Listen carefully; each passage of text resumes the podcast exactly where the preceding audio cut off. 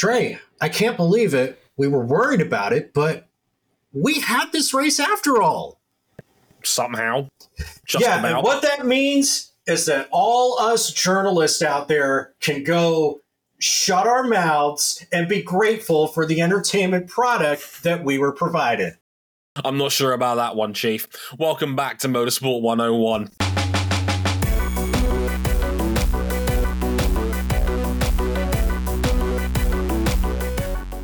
Character that I'm playing is being portrayed sarcastically. This is not something that I actually believe, but like, yeah, I'm I think we're all amazed that we had this event. Yeah, I mean when when we were homologating the racetrack days before the race actually took place, it was always cutting it close. And that was the optimistic side of how this weekend played out because it got far more sketchy outside of that. Hey, everybody, I'm Dre Harrison. Welcome to episode 475 of Motorsport 101. Um, glad you could join us on this one. And yeah, we kind of were scared about this one for a good while. And unlike what certain people will have you believe, rightly so, um, about this Indian Grand Prix. But we did get a race weekend in the end. We'll talk a little bit about how we got there later on in the show. But uh, I want to give the man some flowers um, here because uh, uh, it's worthy of praise. I mean, RJ, who who laid a bigger beat down over the course of the weekend, Marco Bezzecchi or the Miami Dolphins? You know, between those two and Max Verstappen, it is tough. Uh, apologies Uh, it- to our Broncos fans listening out there. Um, The I never make no such apologies. You got 50 balled in football. We're all supporters of a division rival in the AFC East. Mm-hmm. Me and, for those who, for, for those who are like eh, who are NFL fans, like like we all are in here. Like me and Cam are both Patriots fans, and uh, I, I had to watch. And normally I wouldn't approve of a division rival Dolphins winning, but uh, I'm not sure what sticks off as a headline more: the fact that the Denver Broncos got beaten by a 50 piece, or the fact that the Dolphins scored 70 in total. 70. As a They team, they had 700 and how many yards? I want to say 726. I think it was the 726 yards. Dude, like the second crazy. it was the second most prolific offensive game in the history of the NFL. like Tyreek Hill had, had the quietest 160 yard game you will ever see in your life. Oh, Oh, I just, yeah, And you know, I, is, I'm worried to face that. like I, I'm not gonna lie, I am too. Um, and to be, we already did. Like, actually, as a Patriots fan, I took a degree of pride knowing we only lost against them by five. That's crazy. That defense is tough, man. I don't know what's Mm. going to come with my beloved Buffalo Bills. Come face uh, Formula One's team, the Miami Dolphins. Uh, QB yo- with, with QB YOLO under under the hood. that's going to be tough. That is Josh Allen. That's going to be fascinating to see how that uh, how that one goes. Uh, also, also, shut like Mike McDaniel. I want a word with you. You're a coward. You had a chance to break the all-time NFL scoring record for most points in a game, and you kneel instead of kicking a field goal. cowardice. Cowardice. Kick the th- fucking you- field you know, goal. you know what? Put that into the 100th percentile of the surrender e- index, even though they won by 50. That is Don't a care. surrender kind of move. Yeah, cowardice. You, if you have a, like, look, it's been said in secret basically, because they, they made a they made a video about this with New England when they beat Tennessee in that snow game. I think it was what, fifty nine to nothing, and uh, like the whole point of that video was they they were mad at Bill for not running the score up more. Like, win by hundred. Fuck it. Why not? Yeah, yeah. D- d- disrespect them. Like, Set new records. Break the scorigami scale. Wow, this is like two Bayesian concepts that we've referenced in this intro. I know, and on, and on the other hand of the coin, I love that people thought that McDaniel was disrespectful by winning that game with 70 points on the board, but also mad at him for not going for 73. Which one is it, football fans? Like, football fans are strange people. Speaking of winning by disrespectful margins on this NFL podcast, Marco Bezzecchi boots to asses this weekend.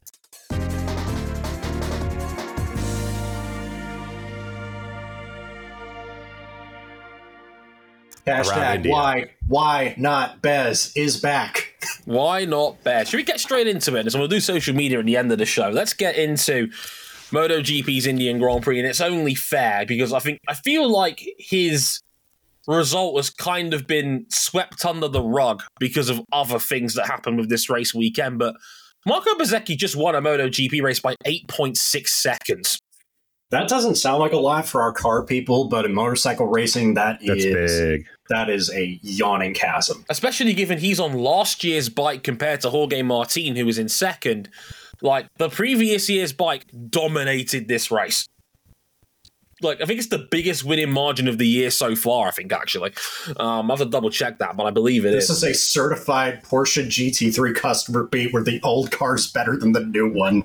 Yes. Oh, uh, God. The first ever MotoGP race in India was dominated by Marco Bezzecchi in a race he won by nearly 10 seconds from Jorge Martin. And surprise, on the podium, Fabio Quartararo, everybody. Hello. There was there was a heartbeat in the shambling corpse of Japan this weekend. Yes, they had something. They cooked a little bit. They they they they, they used the microwave. It's a plus. Not Chef Mike. yes, Chef Mike. If if if you're a fan of Ramsay's Kitchen Nightmares and you got that reference, well done you. Um, the reason why Fabio Quartararo was on the podium was partly because of Francesco Bagnaia, who crashed at half distance while running third. Whoops. With it, Jorge Martin has reduced his championship deficit to just 13 points, with Bez now back in play at minus 44. Bless. What did you, yeah, like, what did you think of MotoGP's Indian debut?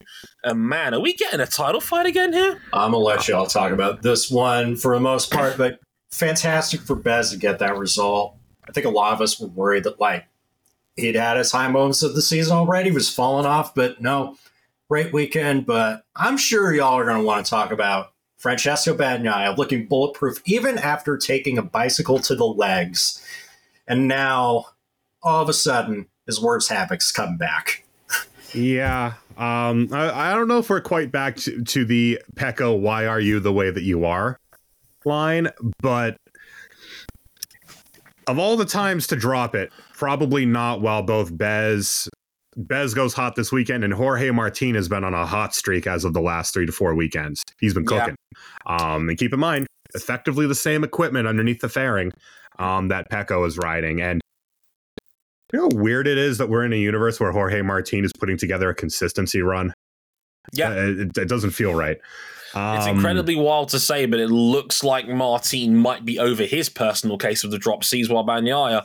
Look, the thing about Bagnaia is, is that it's easy to point to the crash. That that would be the easy way of looking at it. Of course, oh, but crashed again, yada yada yada. No, it's more than that for me. I watched this race in full on on the plane back from Vegas, and let me tell you, I cannot remember the last time I saw Francesco Bagnaia, the reigning MotoGP world champion, look so vulnerable on his Ducati. He He wasn't himself, was he? he looked He never looked. He never looked at it. You know, Pecco has an incredibly smooth rhythm, both, absolutely. both smooth and uh, the ability to exploit the Ducati's braking, which is more than the funny Desmo in a straight line. It might be the bike's best quality is its ability on the brakes, and Mm. Pecco can exploit that better than anybody. He never looked like he was in his rhythm. He never looked smooth. He looked like he never really had the bike in the track. Um, and you could kind of see it coming. He, he was having to push and visibly push the, the the body language of the bike Mm. very very hard. He wasn't able to brake as late as he normally can, and he was having to go at, te- at 11 tenths to maintain his position. I read interviews. I I, I, I, had, I saw transcripts in the media.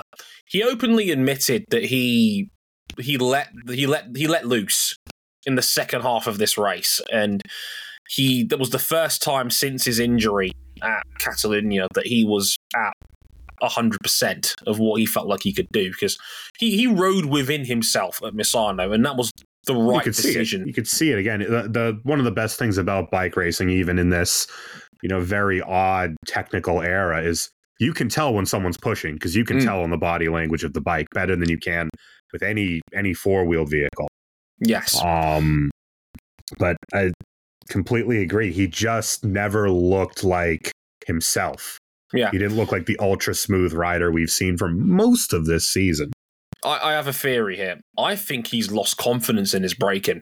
I think that's what's done it. If it felt like he he he felt like he I've never seen Bagnaia outbreak himself like he did during the Indian Grand Prix. That was that was a man who who had lost confidence of arguably his strongest attribute, and that is the fact that you cannot outbreak Francesco Bagnaia into an apex.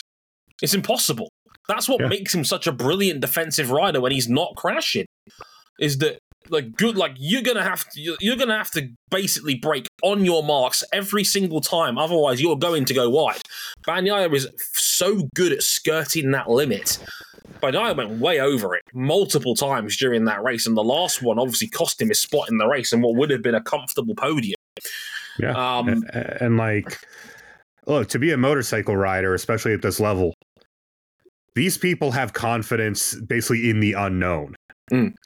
if you get on the brakes you're slowing down from 200 plus on a carbon 300 pound carbon fiber missile it's beyond confidence you need to be a little bit insane to actually brake that late um and he just he just couldn't for whatever reason and looking back at like obviously he is riding a bit injured right now. He does have contusions to his leg, but in a sick, twisted sort of way, that's like only like the 15th worst MotoGP injury we've seen this year.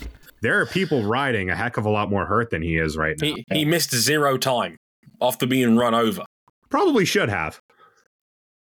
But that's motorcycle racing for you. That's motorcycle racing, and we praised him for the fact that he, that, you know, he rode within himself, worked out what his limit was, and brought home two comfortable podiums in Misano. Like we praised him for that, and then a week later, he, he lets the shackles off and he bins it for the first time in half a dozen rounds. Like just bizarre stuff from Bagnaia, who openly admitted, "Yeah, I fucked up. I made a mistake. I went, I went 100. percent I shouldn't have done." He, to be fair, he, like he, he's, he's a very mature rider, Bagnaia. He he completely owned it. He said, "Listen, this, this is not anything to do with the bike. It's my mistake. I need to get to grips with this thing again and basically go back to basics, basically, because he openly admitted he got it wrong on the brakes all the time. Um, he could not hit his marks to save his life out there. And you speak of the injuries, Cam. We had two more over the course of this weekend, and it was the sprint. It was the sprint that did it again. It was Luca Marini who outbroke himself into turn one on the opening lap, took himself out, hit his teammate, put Bezzecchi out wide. Had to he had to recover himself after being run off the track, but was able to keep it upright. And Alex Marquez crashed and he broke two ribs. Oh, and Marini fractured his collarbone. So Surgery for that earlier today, as of time of recording, I believe. yes. Um, Um, so yeah, Alex Marquez had operation on yesterday. Marini was the day before. Um, both will likely miss significant time. Um, we were on the brink of getting a full grid again because Alex Rins is going to try and race in Motegi this weekend. Um, but we still will not have a fully healthy grid. In in Motegi, we've not had a fully healthy grid in 2023. It will be at least October before we get one, if we get one. Yeah, that, a, a massive if because we're getting a couple of injuries every weekend. Um, Alex was injured in Q1. Uh, Marini was injured, as Dre said at the start of the sprint. Um, just a clumsy move, really. Yeah, um, it- into the into the back of his teammate, no less. Yeah, it's uh, but it was uh, it was you know, it is it, it, it's the third turn one lap one pile up we've had in the last four weekends. Like, what At are we doing point- here? Hmm. and and we're gonna we're gonna beat we're gonna beat this horse until One there is time. nothing left on the bones. But these start line devices and whole shot devices and aerodynamics, they are they contribute to this because as someone who has ridden and rides a motorcycle, um, braking with completely compressed forks. I can't even imagine that. Mhm. and I mean we saw we saw it in race trim uh, where we saw Mark in Bagnaia's slipstream go down, broke a little bit too late, got the suck effect, and just went wide. Um, we this how many times are we going to see a bike go down in someone else's slipstream because the brakes just stop working? Yeah. How many times are we going to see a turn one pile up because these bikes are beyond like like they don't have enough contact patch to support what these teams are trying to do.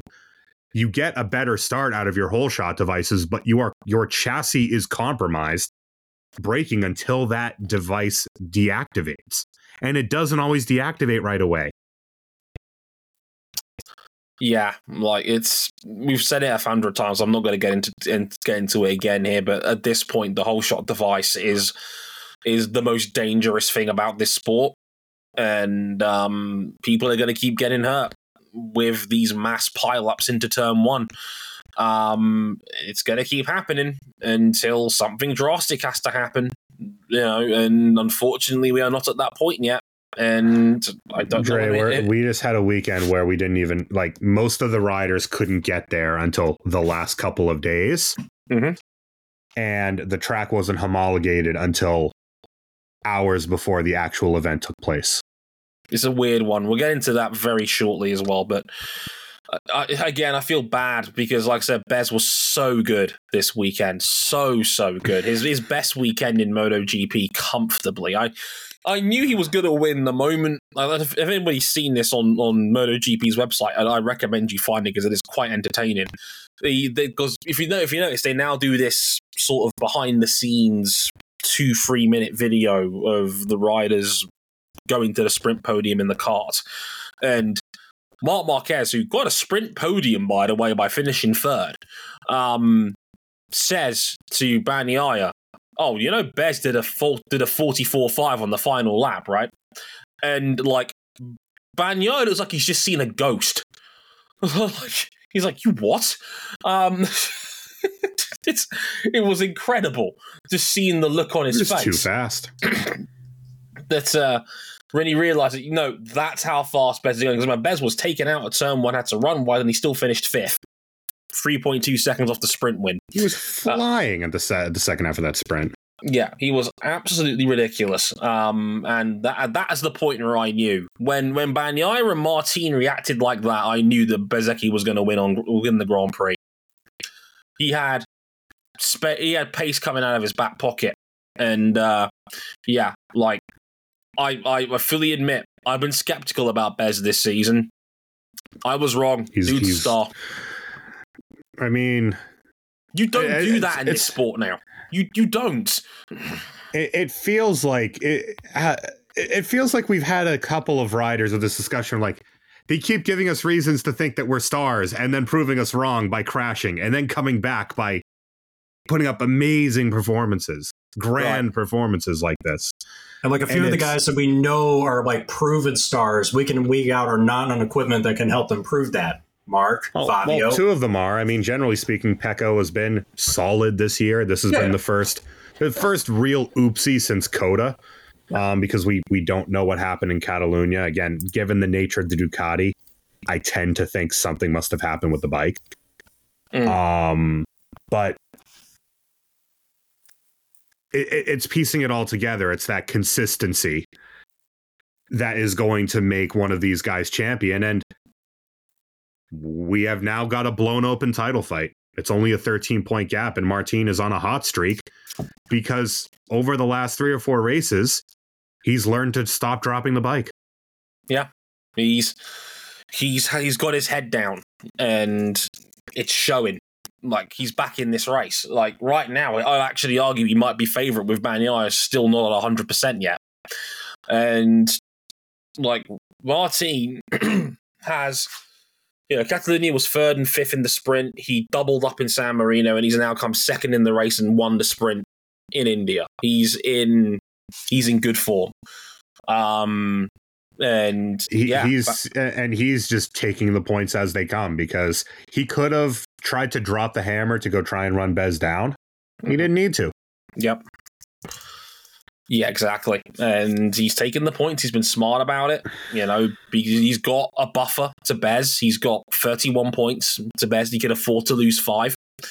Um, and that's that's fine. He's playing the percentages, and that's what smart riders do. And right now, we have a genuine shot of, a, of the first ever satellite rider to win a MotoGP world title. It's it's doable. Easy to think about that nobody had ever done that before. Well, Yeah.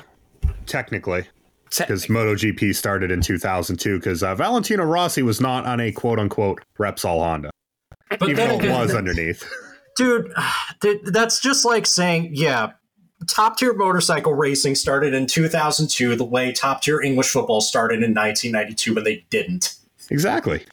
That that is insane, Yeah. Top class motorcycle racing? No. MotoGP? Yes.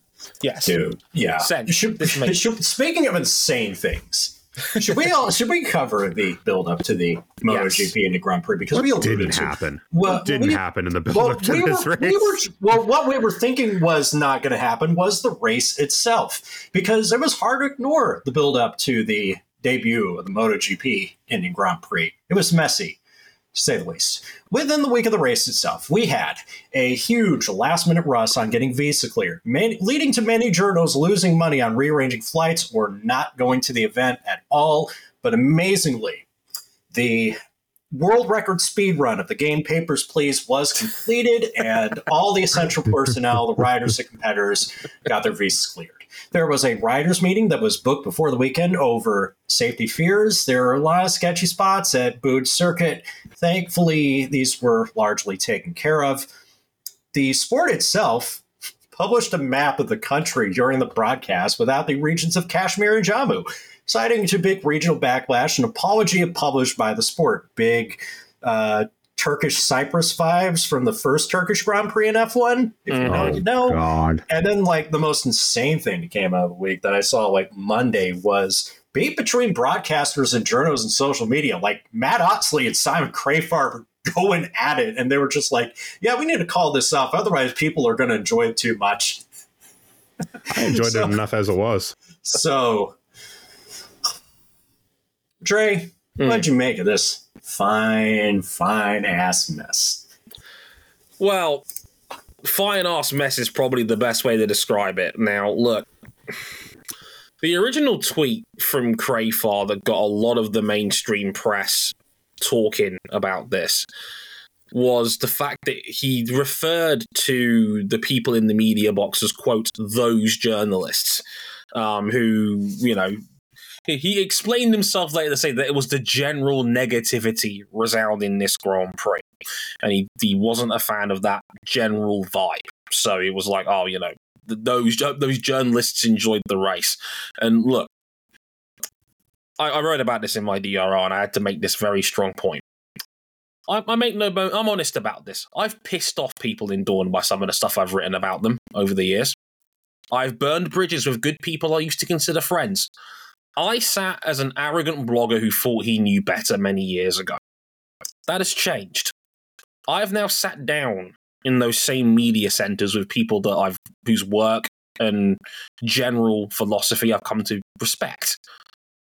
You know, you you guys know I talked about it. I, we joked about it. I did on our Discord server. Like Simon Patterson is now someone I consider a friend. When he was hmm. someone that, yeah, I had arguments with on social media many a time. It was fucking Arby's hours. Anytime y'all start talking and uh, Yeah, the Shout, artist, shout out the artist Mookar. formerly formerly known as Twitter. Yeah, like I make no bones about it. You can find those tweets; they're out there. I didn't delete them, you know. So, you know, I have seen both sides of the fence on this, and I did a round trip of Vegas, including twenty-one hours of flights in the space of three days. I have a newfound respect for anyone who's able to be able to do this twenty times a year. That shit's fucking hard. Like, and a lot of these journalists that are going to these events are doing it on an independent basis. Like, spoiler alert, folks. Motorsport, there's not a lot of money in it, as members of the written press. Dude, that's crazy when you consider how much money it is. Like, how many stories do I hear about like well-moneyed participants? Mm-hmm. It's Nothing great if you're a against us. driver, but like, unlike what the Tory party may tell you in the UK, there is no trickle down economics here. A lot of these people are spending tens of thousands of pounds a year to be able to cover this sport full time. Not everybody has the luxury of having their expenses covered. Not everybody has the luxury of being able to make a bucket load of money over what they do. And I know many, many of these people that love this sport. I mentioned it in my DR post, and I'll say it again here. I'm not going to mention said person by name, but one of my best friends was in a world championship level paddock, was a full permanent residing member with a media pass to said paddock, was doing it on a shoestring budget year on year, trying to save as much money as possible. It's like trying to you know, pinch every penny possible. And they were still losing thousands year on year to be able to do this. So when I say, I, so I don't say this lightly when I say the visa situation was a fucking disaster. There was many, many members of the press that could have been there to help talk and talk up and promote your brand new Grand Prix. And I cannot stress this enough. This in a premier spot a massive untapped potential market in India. The amount of bikes that India sells, hundreds of thousands a year. It's one of the biggest. It's one of the biggest motorcycling markets on the planet. Period. Point It is- blank. It's it's one of the countries out in in that area of the world that is more or less built upon motorcycling in certain areas. And half the press that could have been there didn't make it because they didn't get their visas when they were due to fly out. So then it, it became a mad panic of hoping your visa gets cleared by India's travel board or starting the process again, which you cannot do within 24 hours of your flight, which is also a problem. And the fact that they were also competing with other members of the press and even certain members of the teams to fly out to India in time to get the weekend started. Now, thankfully, as as mentioned, they have they have they averted that crisis, but there were still many journos that either lost money or didn't make it. That is unacceptable, completely unacceptable from an organizational standpoint. Like that is a big fuck up, and amazingly, it was only their second biggest fuck up of the weekend. Let me tell you, like, let me tell you, and this is coming from a guy that is a huge cricket fan, and we all know that cricket is India's national sport. And if you've seen how Indian cricket fans get down, oh boy, let me tell you, they cancel sports events for fuck ups on the level that Dorna had over this weekend. Like, showing a map that didn't have Kashmir and Jammu on it is mad disrespectful. Yes, there is big political disputes in that country of Pakistan over over the land and regions of respective countries. You do not show that map with certain parts of its country missing. That is a horrible look. It's ignorant. It's a horrible look, and I and look. The fact that Dorna turned around and posted an apology within hours says to me they know how badly they goosed that up because it became a national story by Sunday morning. It was on Indian national newspapers. Eesh. And this has been a th- this so far has been a year of Dorna not giving a fuck. They've like this was the one where they had to play damage control, big damage control because yeah, a lot of their fans got very very angry about that map being shown on the broadcast, and as soon as I saw it, I was like, oh no. That's that. Ooh, that's a that's a that's a catastrophic move. There was also I didn't even mention it in the set list. There was a Marshall walkout at one point as well. We had a Marshall walkout too? Yeah, Yep. Yes, we did. There was a marshal walkout over over lack of water supply being given to the, to the marshals, and and this race was uh, this race was so hot that they took three laps off the Grand Prix at the riders' request because they could not handle the fact you're doing a MotoGP race there in September. Yeah, it, it gets it gets hot down there. It's e- even late in the summer. And like if it's that tough on the riders, like the marshal's standing out there, you got to be on call for any of this stuff. Well, they're standing Yeah. out in the sun in a brutally warm climate. Yes. Um, where do you think the phrase Indian summer comes from when it's hot in September? Hmm. Need I say more? Like, let's not forget. Like, like it's, it's worth mentioning. Jorge Martin had his own controversy because his zipper came un- unstuck during the middle of the race and he lost a second on the final lap trying to fix it. Martin nearly passed out from heat exhaustion. He was on the brink of, of whiting out, like he's playing a Pokemon game because he was on the brink of passing out through dehydration. Marco Bezzecchi had a fan in his helmet, which I've never heard about before until now. And like Fabio Di Antonio had to retire from the race early because the combination of the heat and the shoulder pain he had from an injured shoulder he suffered at Misano was causing him to white out while riding a 220 mile an hour bike. And they didn't give the marshals water properly. Like bad I don't think that's good. all around. Doesn't feel good. No. This I mean, was this was a hot mess of a weekend. Cam, what did you make of it, Cam? On the outside looking in, I, I really don't have much creative to actually add there. It was a total fucking train wreck, top to bottom, operationally by those in power and affecting those on the ground. Um, what, these are the kind of weekend, re- these are the kind I really say to it? these are the kind of weekends that just like radicalize people. You're not wrong. Yeah, these are the these are the weekends that make you go, "What the fuck are we actually doing here?" Which I feel like we've said way too many times about motorcycle racing this year.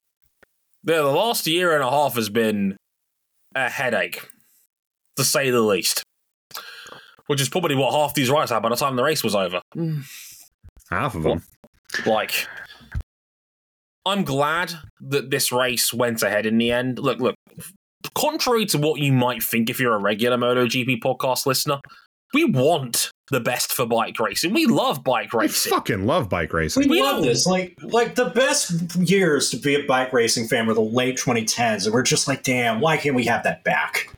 Yeah, like, and I, the last thing the sport needs is one cleaning up PR damage control at a race weekend where half the press either couldn't make it or were pissed off they'd lost hundreds, if not thousands of pounds, make trying to make it to the Grand Prix in the first place.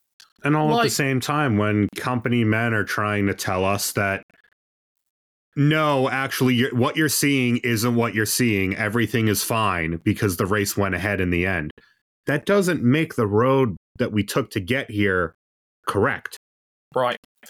Like I said, I have been on on both sides of this fence before, and look, Lewis, if you're listening to this, I'm sure you'd agree with me. So I say this with with, with a polite touch. Simon Crafar is probably the most prolific broadcaster now on Dorna's broadcasts. Now that Nick Harris is long retired, Crafar is an incredibly important broadcaster and figure in this sport. He is a technical guru. He is a all round, you know, pundit. He is a marquee name with obviously a, a, a deep background in racing himself. Like when it's like it, it would be very similar to Martin Brundle here in Formula One. So when Crafar speaks, it has weight. And I and some of the argument that I saw him make was that oh this was it was a personal account it was a personal tweet out of hours on his personal account. I'm sorry that that's not a valid excuse. Like you are you represent the company that produces this sport. And taking a swing at the media is over genuinely valid concerns about this race is ignorant. And people will rightly call you out on that. Like this like this was like okay, I'll say this honestly. Do I think Simon Patterson sometimes over eggs the pudding? Yes, absolutely. He like he's absolutely been guilty of that over the years, and I'd say it to his face. However, was there genuinely valid safety concerns about this race? Yes. Was there genuine concerns about the transportation and the infrastructure behind this race, i.e., the visas being cleared? Yes. Did you absolutely fuck up your broadcast by pissing off your home country? Absolutely yes. These are all valid things to be critical of. Like the fact that they had to issue the fact that the the the track itself had to issue multiple statements regarding the visa situation, and Dorna had to issue statements around the fuck up with the you know the map of India. They know they fucked up. It's not conditional. They objectively fucked up, and they acknowledge that. because they had no other choice. We were in a situation where Brad Binder didn't have a way to get into the country for a while. Marc Marquez didn't have a way to get into India until right before the race. The racetrack that we raced on was not homologated for MotoGP use until days before the race actually took place, when some of the teams who were able to get their visas on time were already on the ground. That is a objective operational fuck up. Yeah. This Grand Prix, in many ways, went wrong. Now, yes, just because you actually pulled off a full race weekend, no one got significantly hurt. That's the bare fucking minimum. You know that we expect that out of a MotoGP weekend. You don't expect to go into push. a MotoGP week- weekend, Dre, debating whether you're actually going to have the race or not. Yeah, we were Unless you have a, a legitimate act of God weather situation or something on that level. Yeah, I know multiple members of teams that were not in the country until Thursday morning. Like, guys, you don't have to lie about this. Like, take some accountability outside of the Kashmir map fuck up and say, look, we got away with one here. And it's not the first time I've said that about MotoGP this month. Uh, but, like, like, I get it, and I'm, I've not suddenly sold out because I'm now a, a, a paid journalist myself to, to cover Formula One predominantly, right? Well, I will still happily say on the record, don't piss on my head and call it rain and say that this Grand Prix weekend was a success because it wasn't. Like, this place has great potential, and I have no doubt it'll be much better next year. No doubt in my mind about that. Like, we can I'm- only hope. I can hope, you know, I'd like to think they've learnt some lessons from this weekend and they, they will not repeat themselves. Like the like the attendance was bad. 110,000 on the weekends, not great. 58,000 on race days, not too bad. Um, I, I've said before, September might not be the best slot for this Grand Prix. I would also say that you've got to remember the Cricket World Cup starts next week, um, which is a home Cricket World Cup for India. Um, like I said, uh, like I said, it's a home it's a home World Cup for India's national sport. Where do you think people are going to be spending their money for the next month? Six weeks actually, because the Cricket World Cup goes on for two months nearly. Like, you, this like the scheduling was not ideal for this race. You, you've clashed with the Cricket World Cup to a degree. You still got fifty eight thousand. That's not bad. But your facility's one hundred and ten k. Think about that. Like you, you, you, you half filled it because, and I've spoken to people in India about this. The race was not well promoted. I wonder why. Hmm. You know, they can do better, and I just don't like being spoken to like an idiot by one of the sports most don't, prolific don't look us in the eye and tell us that what we're seeing isn't what we're seeing. Yeah, like I, I just we, we're not we're not stupid. We're smarter than that. Like treat us like adults rather than lie to our faces like like Tory politicians and say, "Oh, everything was perfect." No, no, it wasn't. It's Oh, okay. we meant to we meant to put the brakes on HS2 the whole time. Ugh, don't even get me started on that. Oh, should we talk about something more uh, positive, like the new MotoGP provisional calendar I'm gonna be sick. I'm gonna be Wait. sick. Oh God. Are we sure that we're calling this a positive? I mean, okay, the calendar came out today at time of recording. It's come out. I'll give you a quick rundown here um, for 2023 or 2024, I should say, for their new calendar. Said this came out today, hot off the presses. Qatar back in the season opening spot on March 10th. Uh, Portimao is now going to be round two on March 24th. Then we go to the American wing, as I like to call it, the uh, uh, Argentina on April 7th, back to back with. God, it's actually going to be a, yeah, back to back with America at COTA uh, on April 14th. Then we get into the European portion of the year. So we've got uh, we got the Jerez race at uh, April 28th. Then we've got Le Mans uh, on, on May 12th. Then we've got Catalonia back in its May slot again, rather than September on May 26th. It's going to be a hot one. We're gonna have a day of classics again. We're gonna have Yo, an Air Day of Classics again. Classics featuring bikes. Yeah, Sign me the fuck up. Yeah, Monaco Grand Prix, Catalan MotoGP race, and Indy 500 all across one Oh, yeah. weekend. It's going to be fun.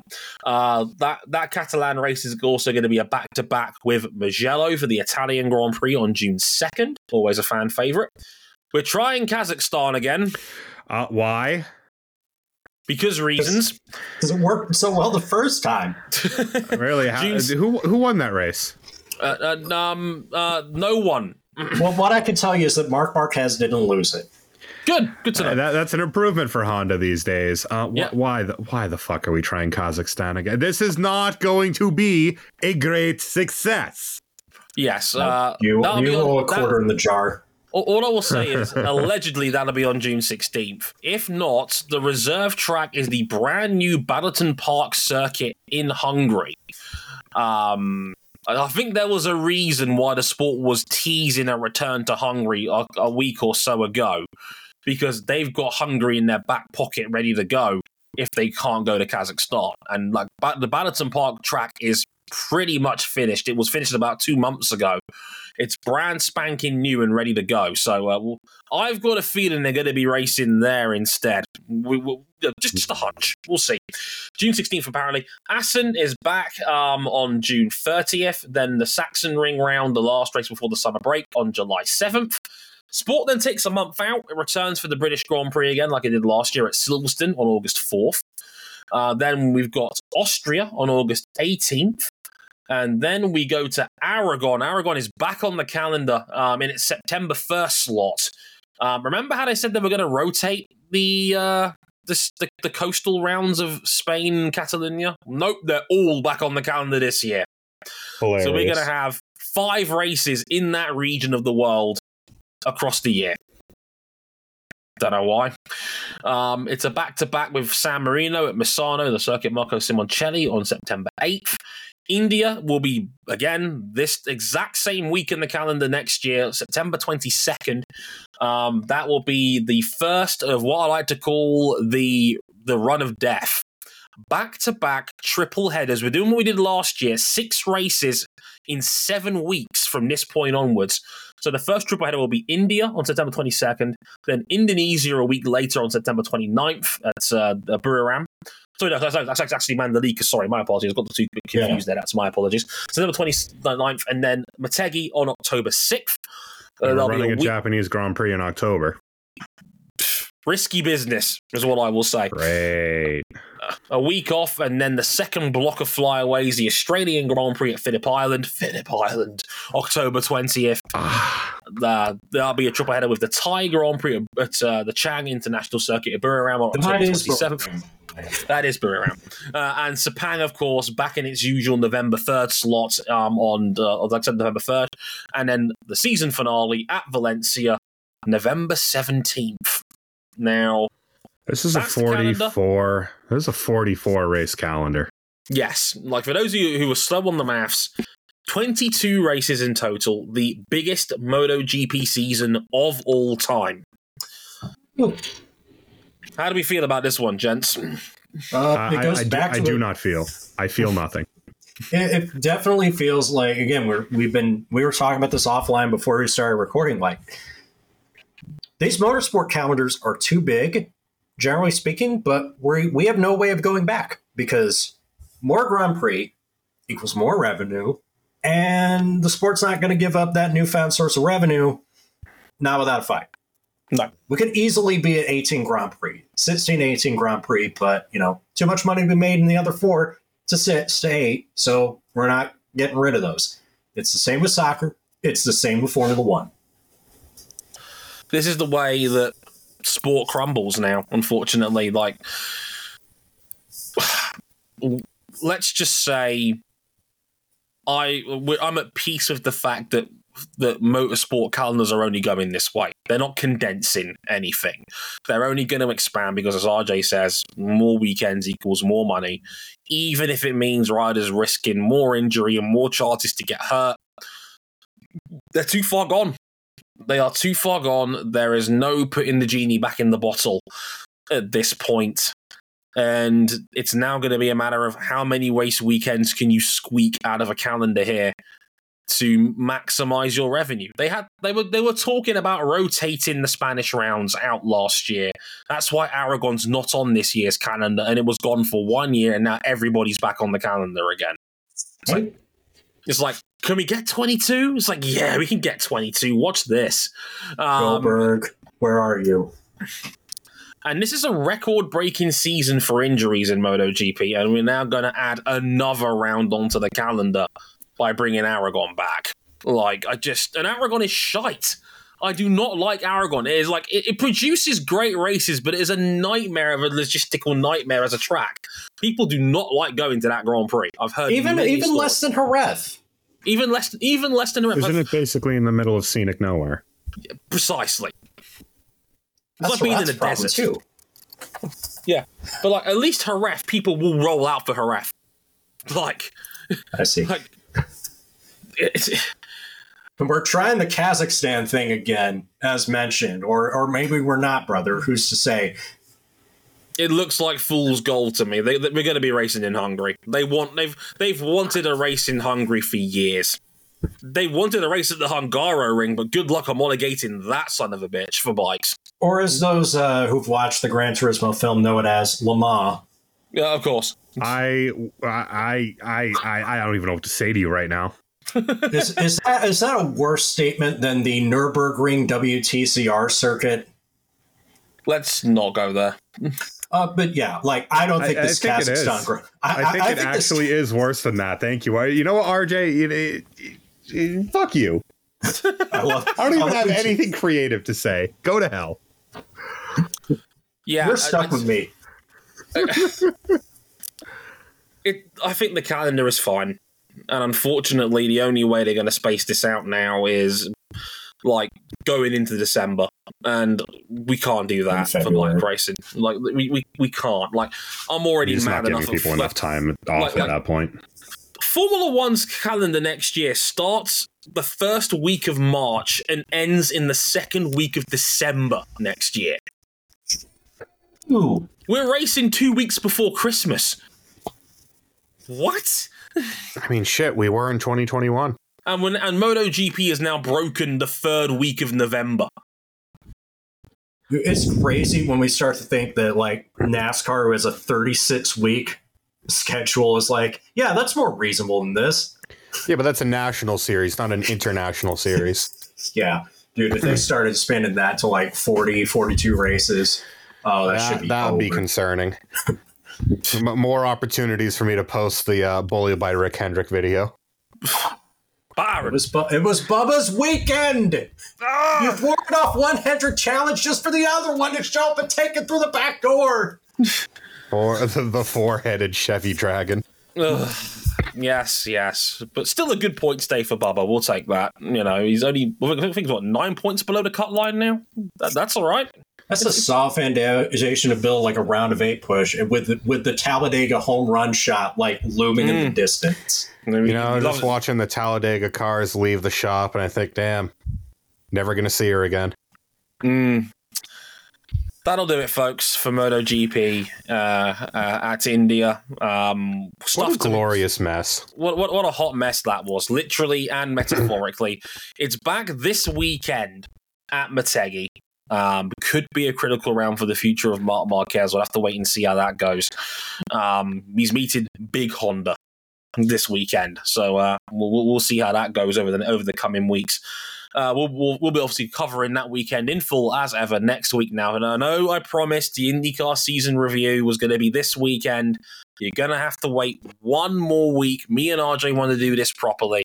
We'll, we will thrash out some heavy duty notes over the course of the week. And uh, we, we're going to attack it properly next weekend after Motegi and MotoGP. So stay tuned. It is coming. It's just going to be in a quieter week because we don't want to bog ourselves down by doing four hours worth of podcasts in one sitting. So uh, next week, I don't, I don't have the mental health to do that right now. Yeah, uh, I, we promise we won't spend 40 minutes talking about Alex Palou. We'll spend 39 minutes talking about Alex Palou. But uh, basically, you can find us one real quick. We're on uh, Twitter uh, at uh, motorsport underscore 101. We're on Instagram, motorsport 101 pod. Personal handles on on the, the Twitters is Dre underscore WTF1, C Buckley 917, and at RJ O'Connell. Um, our website, motorsport101.com. More thoughts as a whole on India and Formula One in Japan this past weekend as well. And if you want a sneak peek of what's to come, I did do a full three part IndyCar season review that was over 10,000 words long. If you want my full thoughts on literally everything from IndyCar this year, um, to put a neat little So bow. we're getting an audiobook version of this on our next episode. Hmm. Uh, the Art of IndyCar by Dre Harrison, spoken by Harry Benjamin, um, just like my day job. so, yeah, all of that to come in the next week or so as well. Please, you can find us there as well. Also, went to the Patreon, patreon.com forward slash motorsport 101. Check us out on there if you haven't already. We'll be back next week for the Japanese Grand Prix again, only this time on two wheels from Motegi. Till then, I've been Dre Harrison. They've been uh, Cam Buckley and RJ O'Connell. Until next time, sayonara. Later, y'all.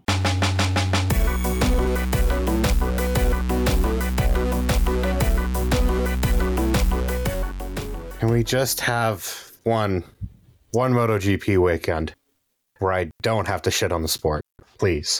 One at least normal weekend of Dorna. That's all I ask. Will never happen. At least Honda was competitive this weekend. Eh, a little bit.